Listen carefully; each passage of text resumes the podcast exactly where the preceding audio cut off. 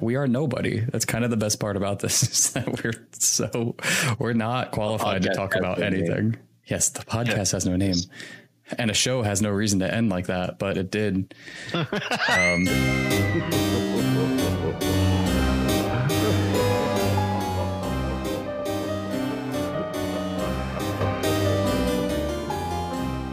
Hello, and welcome to Horrorble Friends, a podcast where we kind of book club a horror movie. Uh, I am Kyle. I am Mike. Hey, I'm Dan. Jarvis. And Chris. And this week we have a real winner here. Uh, I am happy to give this over to Dan so we can go over a little bit of plot. Uh, after he's done plot, then we are going to talk about cinematography, then um, the sound design and music. Then we're going to quickly move over to our um, uh, rating scale, and we'll talk generally about how we feel about the movie at the very end, and then we'll give you our next one. Uh, so, Dan, over to you. All right. So this week we have the infamous Mosquito from 1994. This movie was directed by Gary Jones. Uh, fun fact about Gary Jones Gary Jones is mostly known for his visual effects, um, which we'll get into that. The budget for this film was around $200,000 at the time of filming. Um, so that approximately equals out to around 352,000 to today's standards. Um, and this movie was actually a kind of a hit at the box office, making almost a million dollars. Uh, the movie takes place in Michigan, was shot almost entirely there, uh, which is pretty cool. Uh, the other movies that came out in this year, just so you have a little bit of a frame of reference of movies that this competed with, were movies like Wes Craven's New Nightmare, The Leprechaun 2, and in the Mouth of Madness. I've never heard of that one, but that was on the list. So there you go. Um, so this week we're also doing something new. We have something called a nude clock. So I since this is the first week we're doing it, I do want to say that we decided this together because a bunch of the movies that we watched recently just have unnecessary nudeness at weird random times. So we wanted to start a nude clock just to show the absurdity of it uh, in some of these movies. And in Mosquito, our nude clock clocks in around 23 minutes and seven seconds of the movie. We get our first uh, at least boob, if you will. Which, so. if you if you started watching this with a mental age of one, uh, by twenty minutes in, you're probably at a mental age of eighteen. So it's probably legal for you to see it. It's about right. All right, so we're gonna do our best now, to get. I want to take a step back and say that nudity is never unnecessary. So I will take a very umbrage of what you just said, sir. Okay, all right. We leave it to you, the listeners, to determine what you think is unnecessary. We just give you the times. Call yeah. us at one eight hundred horrible friends to or talk legitimately tell us on Twitter or Instagram how much you love or hate the fact that there's just boobs thrown at you when you're in a movie. and if you call 1 800 Horrorble Friends, it is only five ninety nine for the first minute and 99 cents for every minute after that. you got a steep beginning charge, but really kind of flatten out, huh? Hey, most people only last the first two minutes, so we got to get them. All right. So uh, before we get too derailed into, I don't know what this conversation is. Uh, so Mosquito, as I said, it takes place in Michigan near Detroit. Um, we start the film off in space, as all good mosquito bug movies do, uh, with a ship of what looks to be Boba Fett. The Boba Fett ship is flying towards Earth, and it, it crashes into a swamp. So then we see mosquitoes. They land on the arm of this alien that is, I, I guess we are to assume that it's dead. And they start sucking out the blood. You're right away to assume that that's how this movie is going to start. So we see our heroes, we're one of our heroes, the other one I'm not really going to call a hero, but Meg and Ray are driving down the road and they run into one of these mosquitoes. Ray is dumb and he doesn't really understand what it is, but Meg is a proclaimed animal expert and she figures out that it is a bug. How does she know it's a bug, Dan? Uh, well, I, I'll tell you by my proboscis count. Uh, she, her proboscis. Uh, she she they pull a proboscis out of the hood of the car because it got stuck there somehow. I mean, mm, whatever. So Hey Dan, what's a proboscis? a proboscis, the it, it's it's I don't really know. Isn't it like a straw or something? It's like what the insects eat from. Correct. It, if you Google it, it actually only says that it's supposed to be used in the form of like uh, an elephant or something like that. They were like, sometimes you can use it for insects. So she was real hardcore about this proboscis, proboscis, pro- proboscis, Preposterous. and preposterous. and uh, yeah, they use it. That, that's what the uh, insect is using to suck your blood. So Meg tells Ray after he asks, "What is that?" She's like, "It's a bug," and he goes, "No, it's not. Get back in the car. We're not." She's like, "Let's take it with us. We'll go back to the school." And he's like, "No, we're not going back to the school. We're getting you a job." And she's like, A real "All job." fine. yeah, a real job. That's why they drove into the mountains. It's important to remember that she really wanted to put the bug in the car because there is a reoccurring theme of Meg wanting to put dead things in the car. Mhm. Please continue, Dan. I, I mean, I did notice that too. Every time something died, she's like, let's take it with us. She had a very, she was very dead set on taking every dead body with them and just throw it in the trunk. Let's just throw it in the trunk. at, at this point, did did anyone else notice that Ray? Ray, this is very subtle, but Ray's head like just starts convulsing as he like tries to like tilt his head to say like get back in the car, and it, but Uh-huh. he, the actor can't do it, so he's just like. "No, no, no, no, no, no." he does it a couple times where he's like, I honestly thought he had a stroke.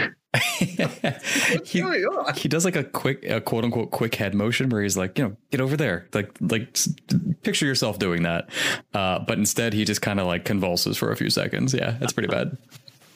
All right, so we'll fast forward a little bit. They get back in the car. Um, they do not take the bug with them, and Meg's fine with it. Not really, but so we go forward. Um, we cut to new characters. We cut to these an amazing acting ability of the park rangers. Uh, one of the park rangers being Ran Ron Asheton, who was from the Stooges, uh, famous band back in like the 60s, 70s, uh, who played with like Iggy Pop. But anyway, he's the best actor in the whole movie. Just going to throw that out there. Mhm.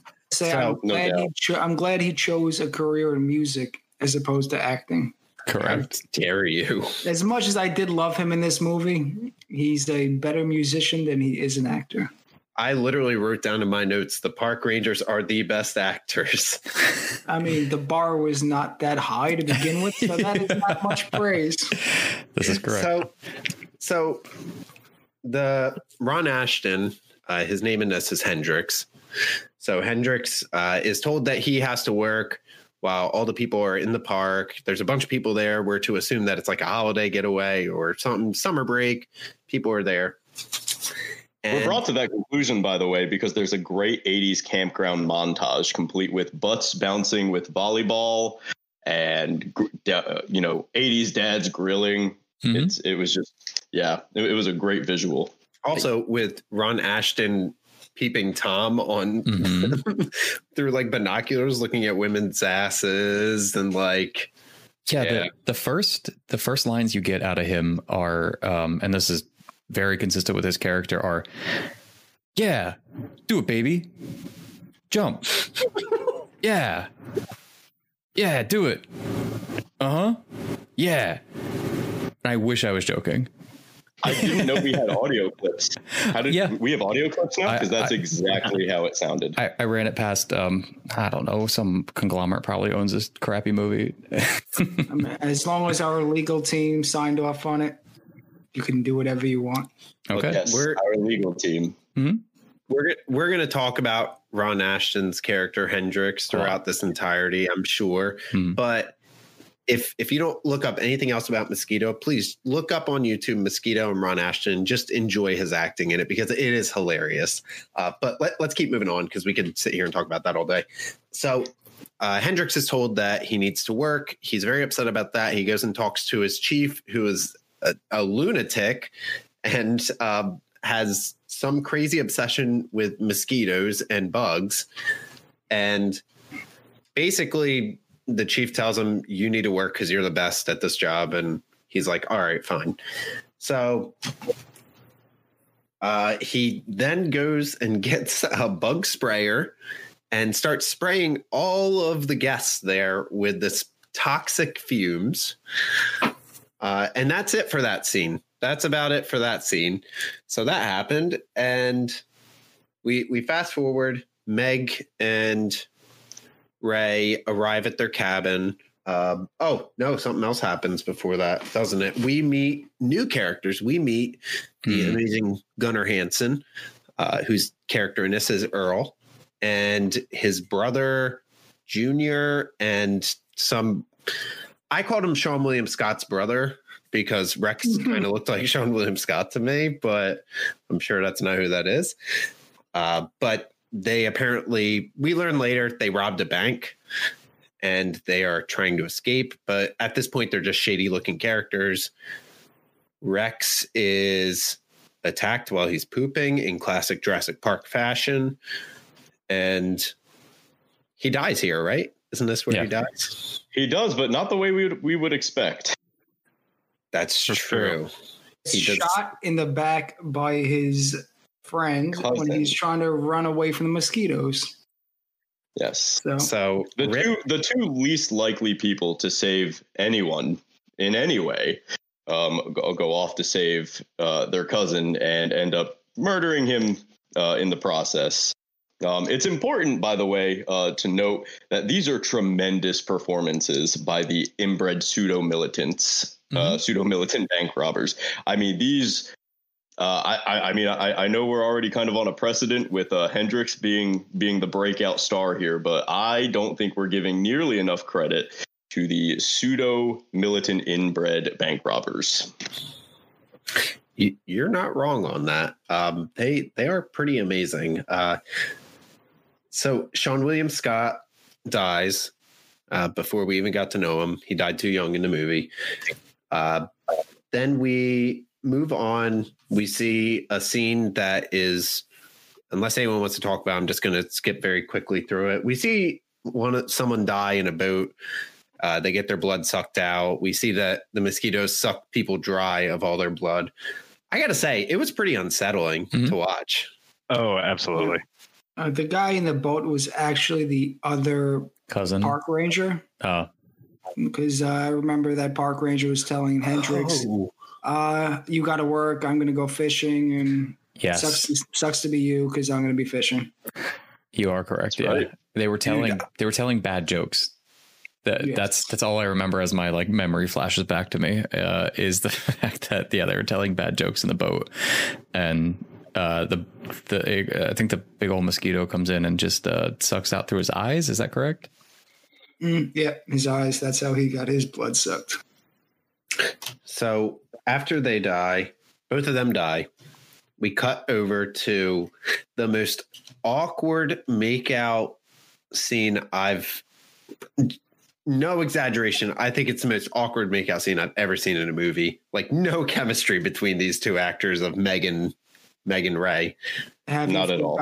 Have you forgotten the uh, makeout scene in a I did. wonderful movie called Deathbed? I did forget about that. Oh my god, he tried to rip her boob off. Yeah.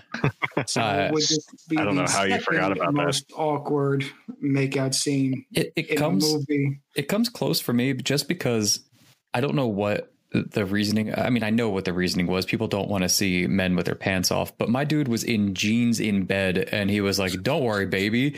And I was like I am worrying my dude. Like you got jeans on and you're about to go to bed and she's wearing like a nightie. Yeah, we I got felt even the cinematography there got weird. It was like the camera guy was like, "I'm gonna shoot her butt," and then he changes his mind midway. like no one felt comfortable shooting he that. felt so bashful he was like oh he didn't have the heart to tell her that no one wanted to see it, so he, he let her down easy. yeah you do get a lot of like you get a lot of cheek uh, at that point but still no boobs yet. We're good. Keep moving. All right. So, but the next scene, we do get our first boob. so, cut to, I think our first and only boob actually of this movie. Mhm. Um, cut to a tent, and there are two two people in there. They're a, a man and a woman. They're going at it. Uh, I have in my notes. I actually have on my notes um, for Meg and Ray. Have they ever made out? Is this their first time? And then immediately after, these two have. And then I, and I put, they rolled on a hot dog. there were a lot of close-ups of hot dogs in this whole movie. By the way, this one happened earlier. This one happens. I think another one happens later. It, it's weird, but keep going. Uh, Far and away, by the way, the most the most unsettling scene of the entire movie. Not the fact that giant mosquitoes are sucking the life out of these campers, but the fact that they're just rolling on this smorgasbord of, of camping food that they've left on the on the floor of their tent. Uh-huh. it really, It's, oh, it, oh. it's it's irresponsible. Um, it's their fault that bugs get into their tent. It's bad for the It environment. like- I'm just saying. You, you it can't really is. leave. You can't leave food out on a camping trip. That's when the bugs. I was rooting for the mosquitoes. All right. So the next thing I wrote, I this is the most notes I wrote in this whole movie on this one scene. Um, why is he abruptly peeing? Didn't make sense to me. Like he just stopped having sex and was like, "I gotta go pee," and I was like, "Oh, "All right, I guess so." Yeah, well, But- because he wanted to make room because the pee is held in the balls, right? you, had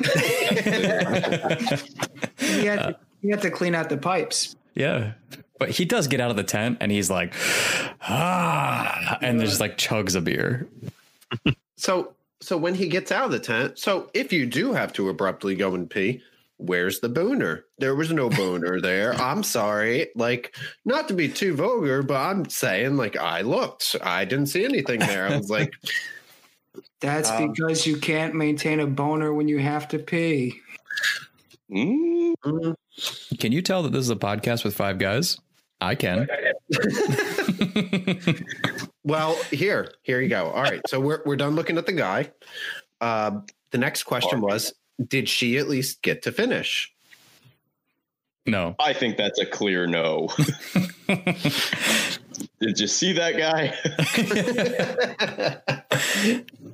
yeah. Um, and and my last question, because when the mosquitoes do attack, it stabs her in the butt, of course, because that, hold on. Hold on. You're you're jumping just a We're little too far ahead. We're skipping. You you are There's some important plot points.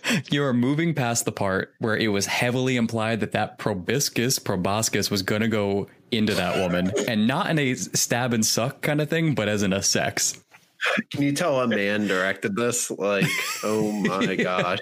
he came There in was, there was there was an air of consensuality between that between in that scene. Like Yeah. she was about to get dick down by a giant fucking radioactive mosquito, This director and it held my independent. attention. uh-huh he came in with the I, it was uh, honestly when you look at the prop i think it was like actually a stick from one of the trees nearby and they just colored it like a different color green because it was like smacking her legs and i was like that's a stick that's just a branch and yeah she was she was into it But I- it's a proboscis. All, all I could think was this guy's into tentacle porn. Like, Yeah. the- whoever wrote this is into tentacle porn. Sure. That's that's all this looked like. you can make that jump Um, so anyway, so she she gets stabbed in the butt by a proboscis, uh, and all I could write down was who sucks butt better, Steve or the mosquito. I would think it's a it's a toss up between Steve and the mosquito, but I'm going to give the points on this one to the mosquito. Yeah, it definitely a salad toss up for sure, for sure. that was a good joke Thank you, thank you, someone. Uh, yeah, I got it. I got that. um, all right, so so obviously they're going to die. Our next scene is Ray and Meg. They come out of the the next morning. They come out of their cabin. We finally find out why what Meg's job is, and she's one of the new park rangers. Uh, they hadn't told us, and we are past the 23 minute mark of this. Mhm. So we finally found out why she's up here. Uh, they meet probably the coolest character in the whole thing. I would say. Yeah. Um, and that is it's the doc, right? Parks. Parks. That's it. Thank you. Um, his name is Parks. He works in the park department. uh, Works for the Air Force. Oh yeah, right. and they they meet up with him. He helps them out, gives them a ride because Ray helped him take the top off his Jeep. Mhm. Uh, okay, so they drive to where she's supposed to go for work. They find out that there are I counted like 38 dead bodies. I literally counted them as their scene was going on. Mhm. Um, I, I saw a lot of bodies, but I did not count them all. In the earliest, scene, it did not seem like it was that crowded of a park. But then they go to that scene and just dead bodies everywhere. Yeah, I, I do want to comment on the the makeup. They they had some of the effects that uh, I guess we glossed over a little bit, but I guess we're gonna get to them a little bit later. Um, they did really well on, and you could tell where the budget went on the couple bodies where they did it on. At this point, everybody just has like uh like white powder on their face and like uh, eyeshadow, and it's like, oh, okay, I guess. They, that- how did they all? And there's raspberry jam all over them. It's, Yeah, I I honestly, uh, part of me looking back mm, thinks that at this point, did the park ranger did did Hendrix kill these people? Because Mm. maybe I don't know that the mosquitoes did. They all just had like bright white faces, like they had just suffocated because maybe they got doused with mosquito repellent. uh, maybe. I think Hendrix killed thirty eight people. That's why he was hiding under the boat. He was ashamed of what he did. he was waiting for the cops to come. Remember, he says that later. oh, Uh, He was like, "I'm going to turn myself in. I'm waiting for the cops to come." Oh, maybe he did kill thirty eight people. Well, we solved it, guys. Podcast over. All right, all well, right. Thanks See you next week. cool. have a horrible time or whatever. Um, anyway, so they find all these dead bodies. Uh, as we were just joking about, they find Hendrix. He's still alive. He was cowering under a boat. They talk with him. You get some more amazing Hendrix lines. Mhm. and skip forward just a little bit. They find they're trying to find out how to get out of there. They find a camper. They basically take the camper and they um they, they steal it, but the guy's dead, so it's okay, right? Ethics or something. Um, Mhm, yeah. so Oh, he's good. so, so they they drive away. They get flagged down by good old Junior and Earl, our neo-Nazi hmm neo-Nazi boys. Um, they try to steal the the camper. They hold him up at gunpoint. Ends up that Ray is such a badass that he doesn't.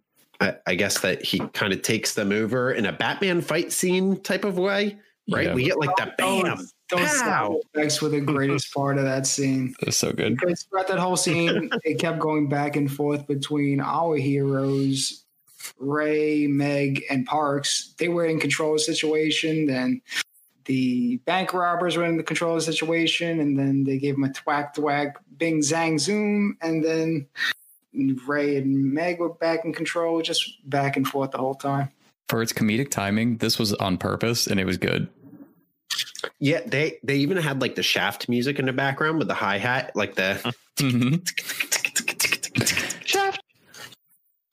Um, anyway, so our heroes, if you will, they take the neo-Nazi type guys. We have this really cool scene where mosquitoes are fighting against the against the camper. Uh, they have to fight him off with guns and stuff. She gives him, she gives Earl an axe, and then. Let, did anyone else find that to be weird? Like, why did she give Earl the axe? I think I don't know. Earl was like, "Give me an axe. I can help you guys out defending yourselves from these mosquitoes." So he kills the mosquito that's on top of his friend or his cousin, and then immediately takes the axe and puts it to Meg's throat. It's like, did you not see that coming, Meg? This is what happens every time the bad guy says, I want to help you guys out. I want to be part of the team. Give me a weapon. Do not give that man a weapon. She was Yeah. sh- shittily enough like the quintessential uh, female loves all living things kind of person because the, when they were gonna they were gonna dump his ass on the road when he uh, when they originally held him up at gunpoint. Sorry, they were all going to, and she was like, "We can't just leave them here." And they're like, "Fine," and then they put him on the bus. And yeah, and then she's like, "Well, I can't just let him die." And then so she gave him the accident happened again. Like it, it it's such a stereotypical role, and it sucks because she otherwise. yeah. Also a fan of all dead things too, besides living things. Oh, right, correct. exactly. She if really he had loved- died, if he had died on the side of the road, he would have ended up in the trailer one way or the other. She was going to take a dead body home. Mm-hmm. it was going to happen. Because the other I time mean, was this- earlier. yes, the we- canoe. yes, uh, when we find Hendrix earlier, we forgot to mention it. They find a they find the dead body on the boat, right? Somewhere around that time period. Is that correct? Yes. And Yes. yeah, uh, it was the the other park ranger, and they, she was like, "Put him in the back." Just do it. uh, and yeah, but yeah, so it, I don't know. She's playing like an archetype. It it sucks, but whatever. It sucks, but we. Uh, anyway, we'll we'll talk more about the movie after Mhm. the plot. Um, the last thing I want to say about that scene is that ball kick that she did to Earl. Oh, Highlight of the movie for me. yeah. Oh my god! it it was so badly cut. It she like kicked a, like a legitimate sack of potatoes. Like I think they put pants on a on a potato and just like she kicked it. Just like the the barely even sound, but it was just a Yeah, that was the best part. It was just. Oop. it. I think I would have accepted it because it was a fight scene. If it was like, you know, or like or something weird, uh, that would have been fine. But no, they just went with the. So, all right. So, um, we they end up losing the RV. Uh, it flips over. They run into a tunnel, like a sewer drain, and Junior dies from a bunch of mosquitoes.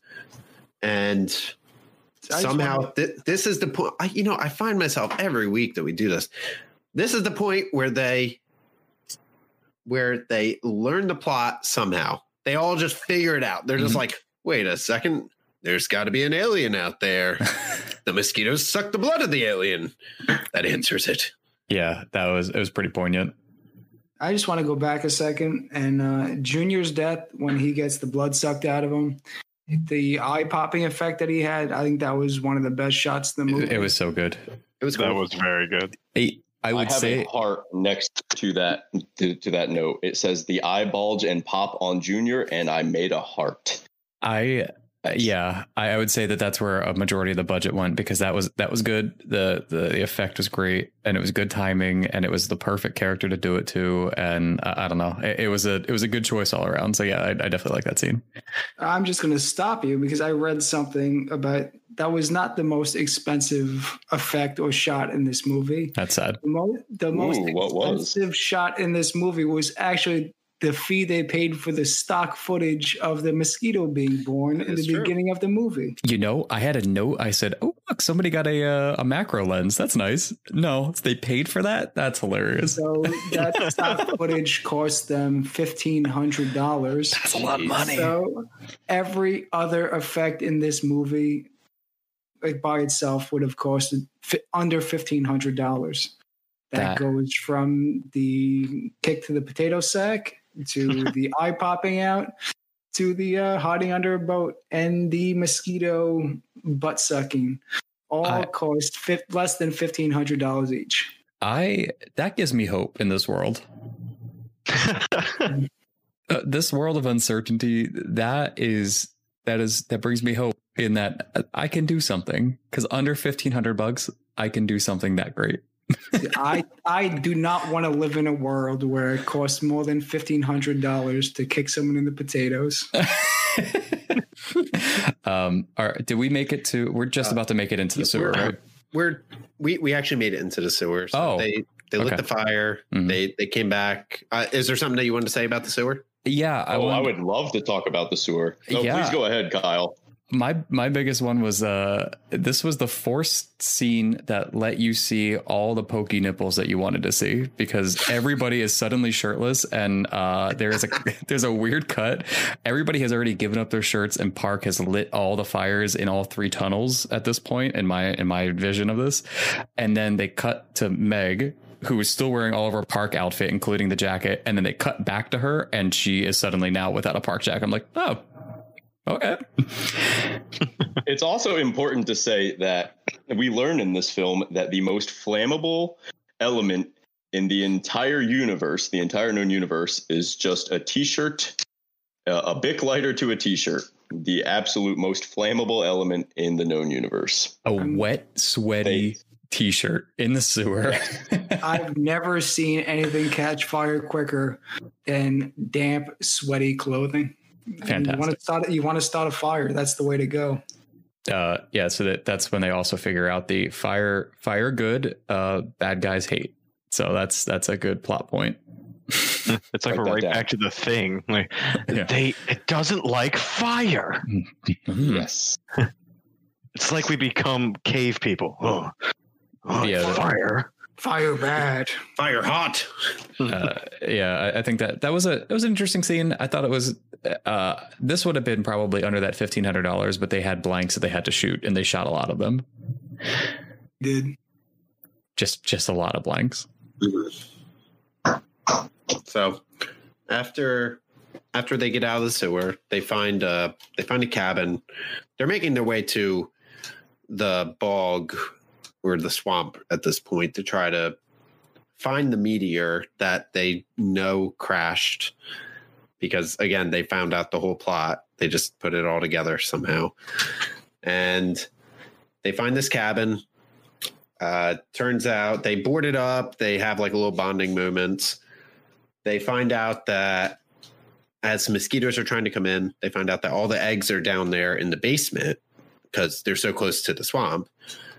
And uh, we get this amazing Texas Chainsaw Massacre reference, right? Like Gunnar Mhm. We have not Hansen. mentioned. Yes. Yeah, Gun- Gunnar Hansen picks up a chainsaw and he's like chopping up these mosquitoes and stuff. And oh, it's it's great. It really is. I mean, that was probably one of the highlights of the movie for me. When he comes in, he's like, Hey, I found this in the shed. And he unveils a chainsaw and says, I haven't heard, handled one of these in 20 years. It feels good. That just brought a smile to my face. You know, like, 1994, the release date of this movie. 1974, the release date of the original Texas Chainsaw Massacre. It was a thing of beauty, and it made this entire movie worth watching. Honestly, I, I have not seen uh, Texas uh, Chainsaw Massacre. Um, I know what movie we have. Uh, hey, it's it's already on there, I think. Um, but yeah, I I didn't know that that was a reference. I assumed it was because I, I wrote it down. and I was like, he seems very familiar with a chainsaw. Okay. I mean, one of the most memorable quotes of Texas Chainsaw Massacre is, uh, "I'm going to fuck up these mosquitoes in 20 years with this chainsaw." I'll, I'll keep an eye out for that. I love that line. All right, so let's wrap this plot up. So they find the eggs. A bunch of them die trying to blow up the house to kill all these eggs. Uh, that includes Earl. Let's see who else. Does doesn't Hendrix die? Yeah. Hendrix dies. Hendrix Hendri- dies. Hendrix dies from the fall. There's no way that he survived that. Oh, he fell down like an elevator shaft. Yeah, they used a dumb, waiter. waiter. Dumb They used a dumb waiter to get to the uh, the attic of the building, and then climb out the roof and get off. That's the whole. That's how they get out of this house. They decide that they're just going to blow it up. Um, I did write that uh, before before all the uh, mosquitoes attacked. There was uh, there's a scene where they're all kind of like goofing around and talking and like making jokes. I guess. Um, and I, at this point in the movie, I just said, "Man, somebody wrote a lot of dialogue for this film. There is no depth to it." There's no reason for it to exist, but somebody just filled the pages and they they said it all. They didn't cut any of it. They could have, but they didn't. But the best thing for me was that all that dialogue was the most corny and cliched dialogue you can possibly have written down. It's like the whoever wrote this, I forget who wrote this movie, but he made his first pass never looked at it again, handed out the script to everybody and said, Yeah, let's go with that. I mean, some of my favorite lines in this movie was uh, I think it was Meg and Parks were talking, and uh, someone said to him, That's science fiction bullshit. You are living in science fiction fact. Correct. Uh, and not- I would say, but by far, bar none, my favorite line in this movie was uh, I think Meg again says to Parks, Parks, mm, probably my favorite character in this movie. Mhm. Parks says, Meg says to Parks, It's been a long day, hasn't it? And then Parks goes, It's been a long two days. That least was my favorite line. Uh, my oh, um, yeah, I, we'll get back to that. I guess finishing up the plot. There's no more left. Um, there was Yeah, no let- there was no plot after 20 minutes. Um, So yeah, they they blow up the house, and then we never get to the meteor, but it just abruptly ends, as all good B movies do. um, leaving out the fact that Parks got left behind in the house hmm. and survived the explosion Indiana Jones It style was Indiana inside Jones. a refrigerator. Mhm. It was good. So- It, that was good. Um, the fight at the end with the mosquitoes and um, uh, what's his name? The other guy, the big guy. Earl, Yeah, Earl. Uh, that that was a cool fight with the mosquitoes. I, I was fine with that. He did some cool uh, chainsaw work. Uh, my favorite line by far was uh, I I don't even know who said it, but getting out of here is oh it was Ray. Getting out of here is like asking for ice water in hell. That that was in reference to them trying to leave the house after they had boarded up. Getting out of here is like asking for ice water in hell. But Really? Kyle, the ice would melt if you were in hell. Mm, oh. that makes sense. Uh-huh. Now I get it. I just, I just had a quick note uh, about the like the beautiful symmetry, like the juxtaposition between um between Parks surviving and Hendrix dying.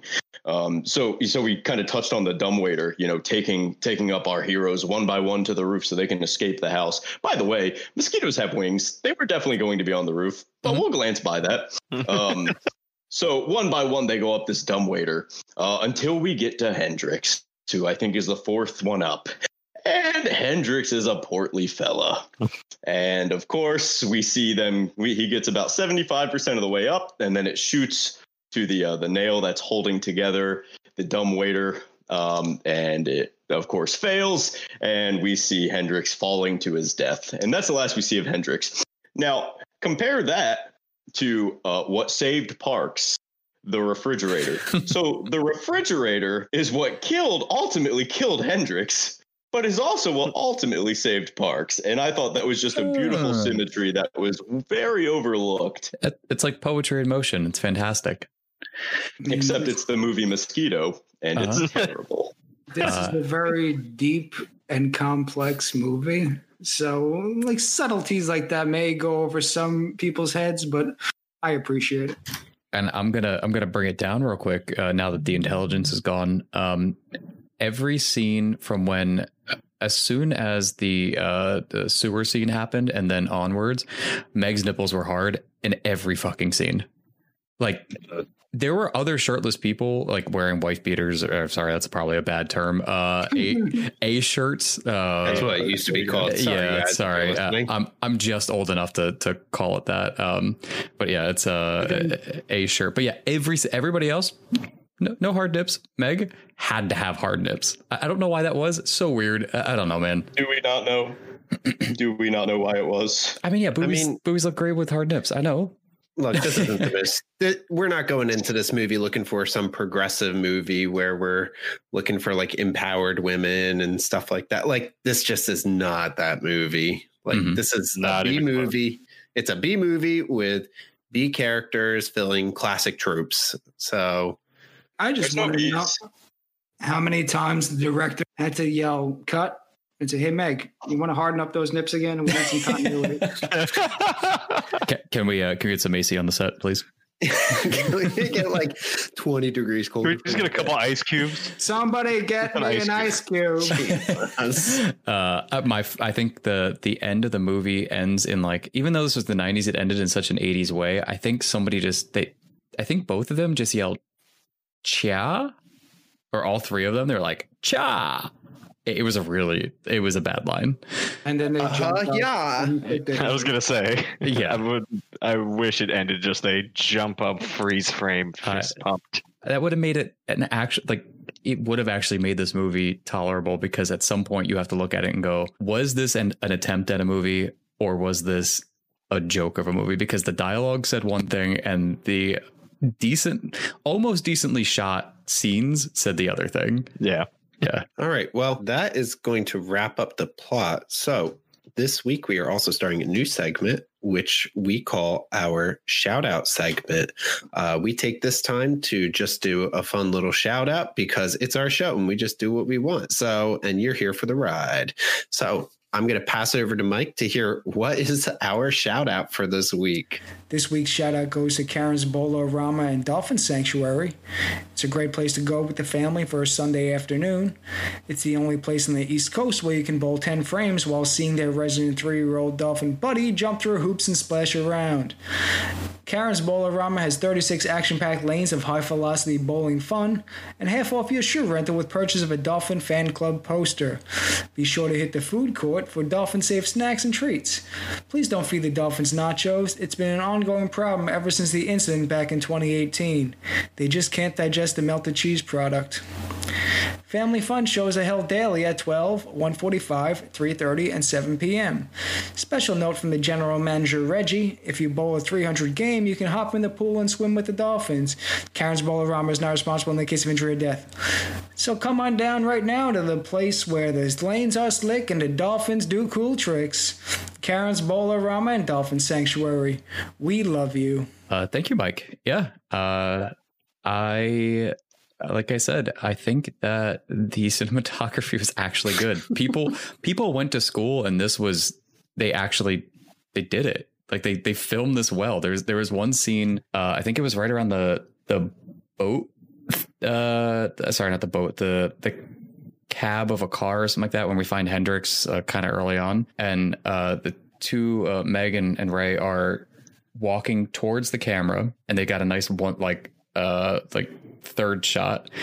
And then they get close to it and they pan back out and it goes back into like thirds. Uh, and I was like, this is good. This is actually good stuff. This is fantastic. Uh, I, don't think the rest of the movie holds up, but the the actual the cinematography is good. I think I, I think that the the way that the director shot was was well done. Um, like like I said in the beginning, like my little fun fact about him is that he's mostly known for his visual effects. Like if you look up Gary Jones on IMDb, you're going to see sixty something, almost seventy visual effects, special effects uh, type jobs over the amount of directing and stuff. So I think that he knew what he wanted to see when he was doing those scenes like mosquitoes blowing up or the really gross scenes where mosquitoes were sucking people's blood dry and I, I think that that that really showed that he knew what he was doing in that respect for a gross type of movie Yeah, and it, it keeps in with our our horror movie uh, shots. Like this, this was of the time, and it still is pretty much about this. Like it, this is more modern shooting versus some of our other, other films where they were like kind of getting into the horror film shots. Uh, he had all of them here, but I did like the cinematography as well. I the m- best part of the movie for me, like cinematography wise, was the claustrophobic feel you had in the whole sequence in the RV. Hmm. Uh, that stretch of road was the actually what do I have here? Second longest stretch of road, only behind the runway in Fast and the Furious, because they were going down that road for about seven minutes. huh? And I like the part where the uh, mosquito took out the tire, kamikaze style. Yes. And then the uh, RV flipped over. That was good. That was actually a good effect. Um, which means that that Winnebago cost less than fifteen hundred dollars. Yes. Um, I mean, overall, the mosquitoes did look good because they, were puppetry and practical effects. Hmm. I just thought it did fall short on the uh, CGI mosquitoes. yes. They just felt like very dated. It didn't even feel like it was a 90s movie, if like a cheesy 70s movie. So Yeah. the, the practical effects are great. Just the CGI ones were kind of weak. Yeah. Seeing as visual in- effects. Yes, they, they, they were jumpy, man. Because I mean, we, we start off. You know, let, let's go back to the beginning. You s- We start off with that spaceship, which is, you know, it was a pretty decent graphic. You can see that the money went in with that that initial shot of like that, you know, the space, uh, the spaceship roving over Earth and uh, and then we go to the claymation mosquito drinking the alien's blood, and then later on we get like this, you know, scratchy looking. It almost looked like stickers that he had just put on the backdrop of mosquitoes chasing our heroes. Mhm. It's uh, there's no consistency. I think that comes down to budget, right? Like that they wanted more out of what they could afford, which like the early 90s as far as CGI goes, I mean, you've got some decent films out there that that I mean, they're not going to hold up to today's standards by any means, but they're going to hold up just fine. Um this was this was equivalent to in my head uh Children of the Corn. Like the that in that one you see that the uh the the corn the kern monster was like it was just yellow and red like it, i would say that at that point like when they're part of the chasing mosquitoes looks just like that scene and i was like that's weird it was weird to use that kind of effect when they did so well with all the others yeah because this was before CGI got very good, and I, practical effects always work better Mhm. than CGI. Even like today's movies, like practical effects work better than CGI when it's done poorly. And I just don't think they had the technology or the budget to do quality CGI for this movie. yeah they, they didn't they did not they should have just they could have cut those like they had they had no meaning. Like we had multiple puppet mosquitoes landing and doing stuff. It wasn't just like they had one puppet and they had to like reuse it. They had multiples landing. They didn't need to have it in the sky. Uh, they, they tried something and it didn't work unfortunately. I, I know we kind of jumped into cinematography here, so um, I mean uh, special effects. yeah. rather. Uh, so I just want to say another really funny uh, fun fact. So I read that the original special effects artist went out for a smoke and he just never came back. So he pulled. He pulled. He see pulled too. he's trying to pull like dad like went out for Mhm. smokes. I wonder when he's coming back. D- dad went out for milk and he's never coming back Wait, wait, what do you mean not coming back? My dad told me he was going to be back. Nope. Uh, don't worry, I, I'm still waiting too. Yeah one day one day all of our dads will show up uh I, I also um, wanted to say that a lot of the stuff that they used was uh, stop motion Hmm. and puppetry. So it was a lot of practical effects, like Mike was saying. And I thought the practical effects were done very well. Like, I just want to agree with what you guys were saying. Definitely.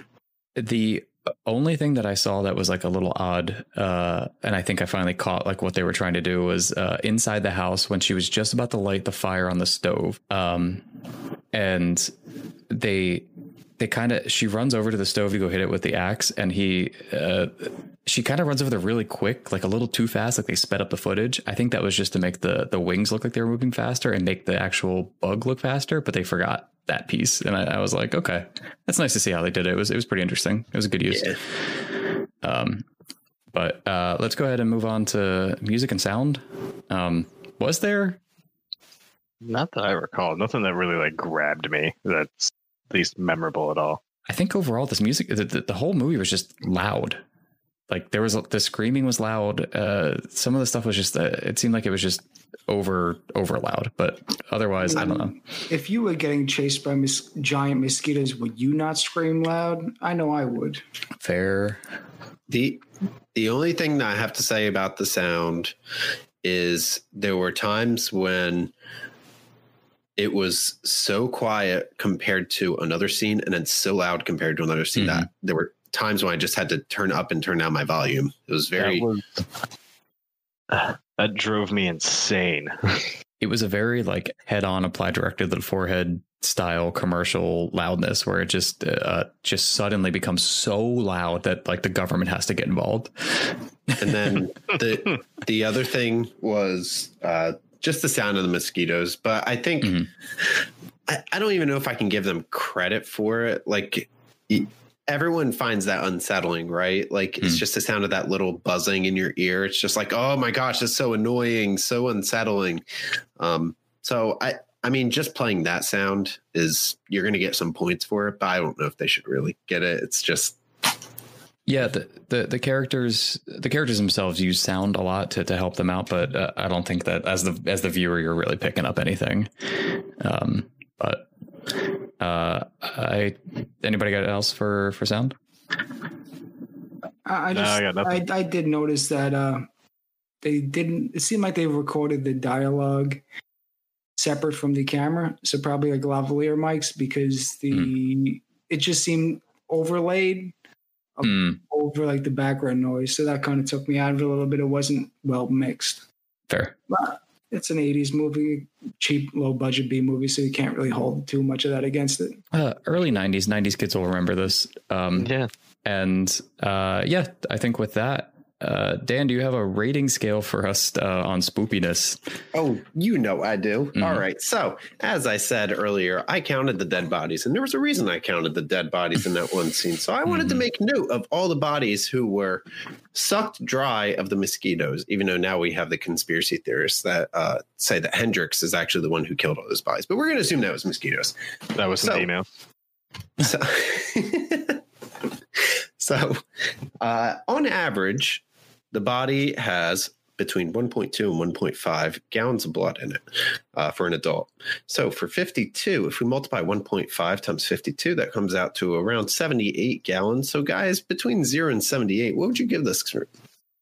On spoopiness, remember, uh, I'm giving it uh, spoopiness or grossness. I think that's kind of what we've kind of come to a consensus here. Um, gonna get like three or four gallons of blood for me. It wasn't scary. It was a couple of those scenes were kind of gross, especially early on. But other than that, uh, I was not, I was not moved. I would feel about the same. This movie was not very spoopy at all.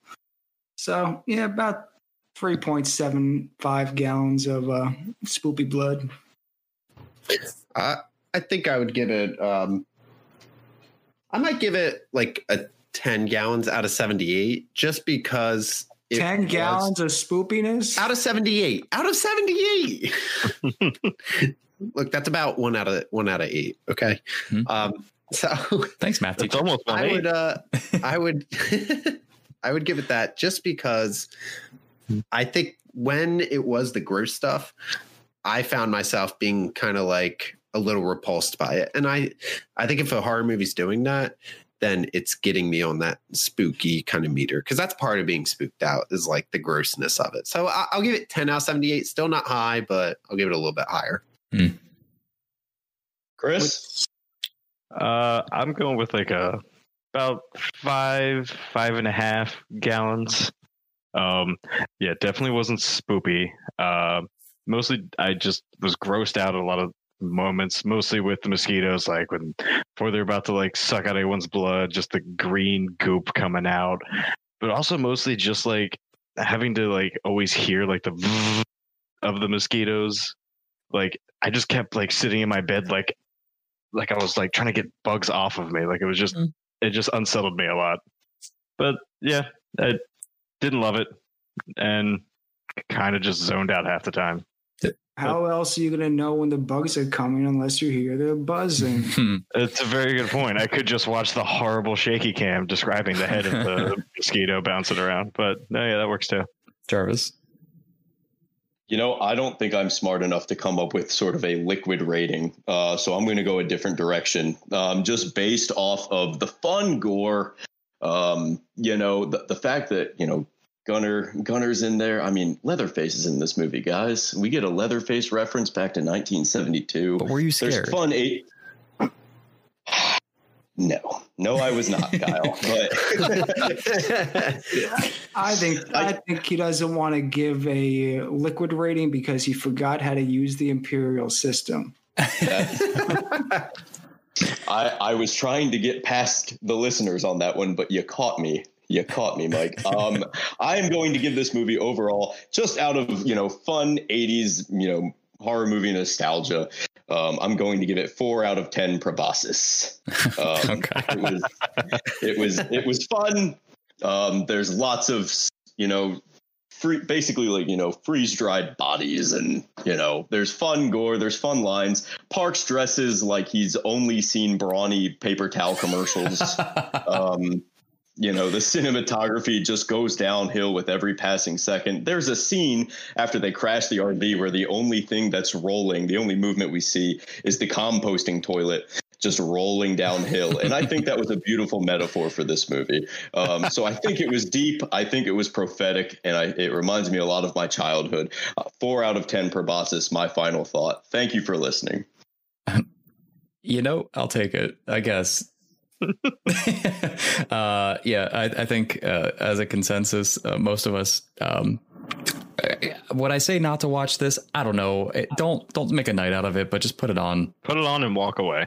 I No, think I mean- Mike and I are going to disagree with. I'm Dan on the same page.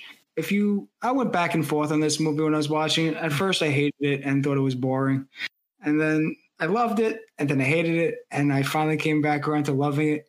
If you just let it like wash over you and you lean into it and you accept the dialogue as being corny and cheesy and cliched, and just wait, like enjoy hearing the most ridiculous cliche thing that's going to come out of somebody's mouth delivered in the most poor and stilted and wooden way, you can enjoy this movie. So All right. I would, I would give it six out of ten proboscis. All right, now we're on the proboscis scale. Uh, yeah. Um, go ahead. Um, I I I want to agree with. I want to agree with Mike definitely. Um, just just go into it. Go watch a, a great B movie. Be entertained. Love Rat uh, Ron Asheton. And since we're all off the grid on the rating, I, I'm going to go um, 69 out of 69 uh, for uh, the Stooges song. Okay. Um, What's your proboscis rating, Kyle? uh, it, I think I'm going to stick with a, a reliable three because I think that's how many actually proboscis are in there. Um, it's not good. Uh, I would, like I said, put it on. Don't pay attention to it. But it's fine. You could look away and you could figure out the plot in another two seconds. You're good. But if that's everything for everybody, uh, I don't, Chris, you got a proboscis. I have no proboscis for this one. That's fine. Um, yeah, uh, I think with that, we're gonna wrap it up here. Um, I want to give a shout out to our uh, our, our logo and, and art uh, that was done by Connor MacLeod. You can see that in our description, as well as our intro and outro music, which is by uh, Andrew Kavanagh. Uh, all this information can be found in the description of our podcast. I think that is effectively it. Uh, our next movie is going to be uh, Slumber Party Massacre. Is that correct? Yep. That's All right. correct. Cool. Um, yeah, give that a listen or a watch, I guess, and then uh, come back and meet us uh, here in another week. Uh, Chris, do you have anything to say to the nice people? Thanks for stopping by and having a horrible time.